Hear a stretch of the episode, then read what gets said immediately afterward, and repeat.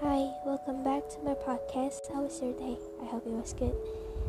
So, today I'm going to talk about, I'm um, not talking, I'm going to share one of my diaries entry that I wrote when I was 16 years old. And 16 years old me was super heartbroken, so it might sound cliche. But without further ado, let's go. Tolong jangan pernah mengungkit masa lalu seseorang kamu gak pernah tahu gimana perjuangan dan usaha dia bangkit dari keterpurukannya. Bahkan orang jahat pun memiliki kisah cinta yang diidamkannya, bukan? Bagaimana denganmu yang mengaku sebagai manusia berhati baik? Diam-diam, aku berencana untuk meninggalkanmu ketika lelahku sudah bertemu denganmu.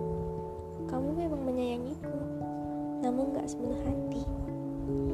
Bumi bersinar malam ini mungkin untuk gelap yang abadi atau langit yang tampak sepi. Perlahan gersang memberi tanda yang sudah usang bahwa ia tak lagi dikenang. Di tepi pantai kita berdua, merajut asa tanpa berduka, menikmati harsa bersama pinta, menjadi kenangan indah tak dilupa. Aku merindukanmu lagi. Terlalu lemah diri ini untuk tidak merindu kepadamu. Meski banyak luka yang didapat dari merindukanmu, tetap aja Aku gak, gak bisa berhenti Merindukanmu seperti candu bagi diriku sendiri. Di setiap ada suara langkah kaki di suatu tempat Aku selalu merasakan akan hadirnya dirimu Seperti halnya hembusan karuan. Ada suatu masa di mana kita selalu bersama-sama Dan sekarang ada begitu banyak jarak di antara kita. Kita diciptakan hanya untuk saling bertemu Tidak untuk terus bersama dan memiliki. Aku dan kamu hanyalah dua insan yang sudah masuk ke dalam sebuah alur singkatnya semesta. Tidak sengaja bertemu, menjalin hubungan, lalu berpisah. Tidak semua kenyataan adalah sesuatu yang indah, tapi tidak ada salahnya memberi sedikit bumbu kesedihan dalam hidup untuk mencapai hal yang lebih baik lagi di kemudian hari. Kamu adalah anugerah sekaligus petaka bagiku. Untukmu aku percaya bahwa bisa dijadikan takdir paling sempurna. Manusia itu tempatnya salah. Jadi jangan sok suci kayak gak punya salah. Hidup gak selalu tentang dirimu. Jangan egois. Jangan sama ratakan semuanya. Beda orang, beda segalanya. Kamu adalah apa yang gak bisa aku gapai. Walau pernah satu dekap yang hangatkan suasana. Kamu tahu bintang? Mirip kayak kamu indah untuk dipandang namun sulit untuk digapai. Teriknya siang di bawah payungan awan, kita kembali menjadi asing, menjadi tak terkendali dan saling berlari. Aku takut, tapi aku gak mau terlihat takut. Aku gelisah, tapi aku berusaha untuk selalu percaya. Jangan pura-pura baik, bahkan anak kerja pun bisa melihat kebusukanmu. Aku hanya butuh ceritaku didengarkan, bukan dibandingkan.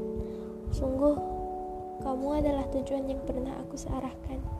Sebelum langkah itu memilih berpisah dan memisahkan kita pada ruang halusinasi. Belajarlah mengikhlaskan. Iya, aku udah belajar. Tapi dalam proses belajar kita juga pasti pernah merasa ingin menyerah, bukan? Itu aku menyerah untuk mengikhlaskan. Ironinya, orang humoris pun terkadang gak tahu gimana cara menghibur dirinya sendiri. Kelucuannya bukan untuk dirinya. Ia hanya berusaha membuat orang lain senang tanpa mengerti bahwa dirinya pun punya luka yang tengah meradang. Aku gak butuh yang menjanjikan. Aku hanya butuh yang memastikan. Iya benar, yang melukai tidak akan mengingat, tapi yang tersakiti akan selalu merasakan. Orang cerdas ialah yang selalu menjaga tutur kata dan hati-hati dalam berbicara lain dengan yang selalu angkat bicara padahal tidak ada yang benarnya. Pada waktu yang sama, aku merindukanmu kembali. I. I'm sorry. Lupakan yang udah-udah ya. Dia nggak akan kembali dengan sifat yang sama, tapi hanya wujudnya yang sama. Segala yang berawal dengan harapan akan hilang dengan pengkhianatan.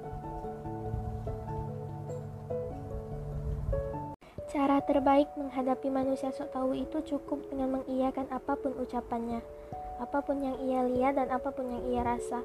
Kelak, kesoktahuannya itu akan membuat dirinya malu sendiri. Kalau nggak bisa dapetin yang kamu mau, jangan ambil apa yang orang lain punya. Kata sok asik itu membunuh perasaan orang yang sedang mencoba untuk akrab denganmu atau orang lain.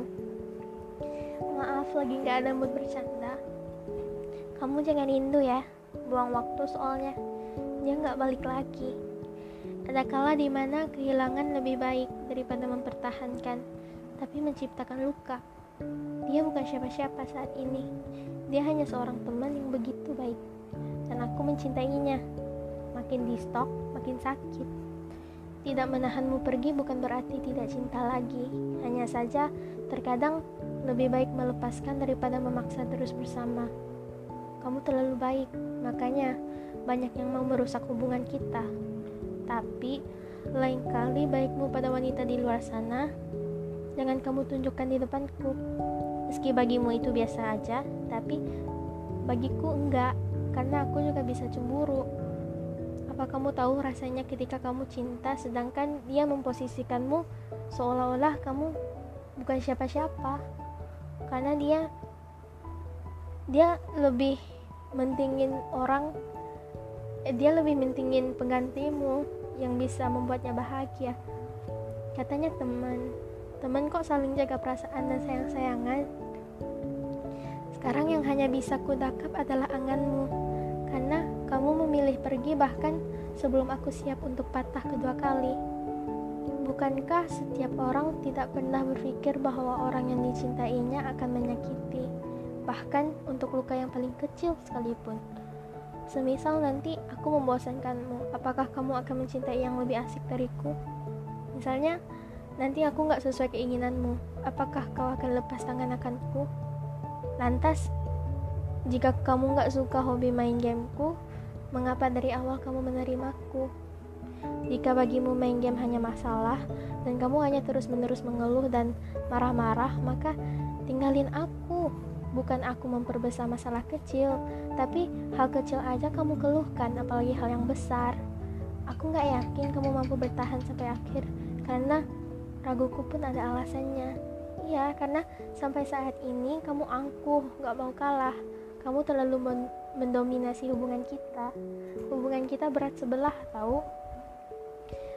Kamu boleh bersedih karena kamu adalah manusia.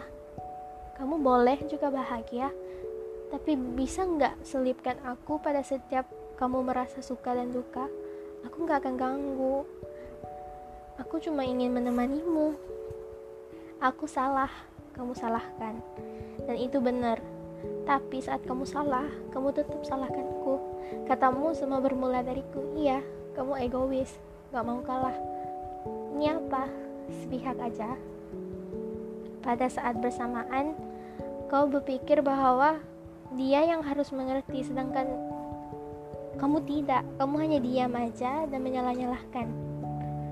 Aku tahu aku hanya masalah bagimu dan kamu hanya nggak enak nggak nyaman gitu bilang langsung padaku. Aku ngerti aku nggak sesempurna seseorang itu tapi bisa nggak sih hargai sedikit usahaku? Makasih udah ada lalu pergi Memilih mencintaimu itu berarti aku memilih hatiku berbekas dan lebam karenamu. Tapi aku gak bisa menyalahkanmu, karena itu aku juga yang mau. Mencintai itu adalah pilihan sendiri kan? Lantas, aku yang salah pilih atau kamu yang suka menyakiti? Sulit membuatmu yakin atasku karena bagimu aku hanya beban. Aku hanya masalah. Setiap kali ada masalah, kamu selalu membawa-bawa putus dan aku merasa takut karena sekalipun aku marah besar padamu aku gak pernah berpikir untuk melepaskan. That's my second diary entries that I wrote like two years ago.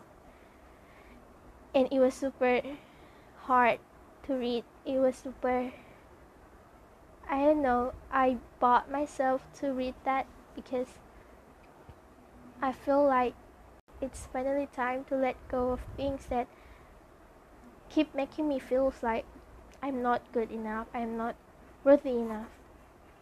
So, to all the girls or boys up there, please remember that you only live once and you are here, your existence it's not for you to please anyone else. So just be happy and live your life to the fullest because you'll never know. And obviously, everyone's gonna leave one day, whether in an argument or in or in a casket. So, YOLO. You know, live your life to the fullest. So that's the end of my episode. See you in the next episode. Thank you.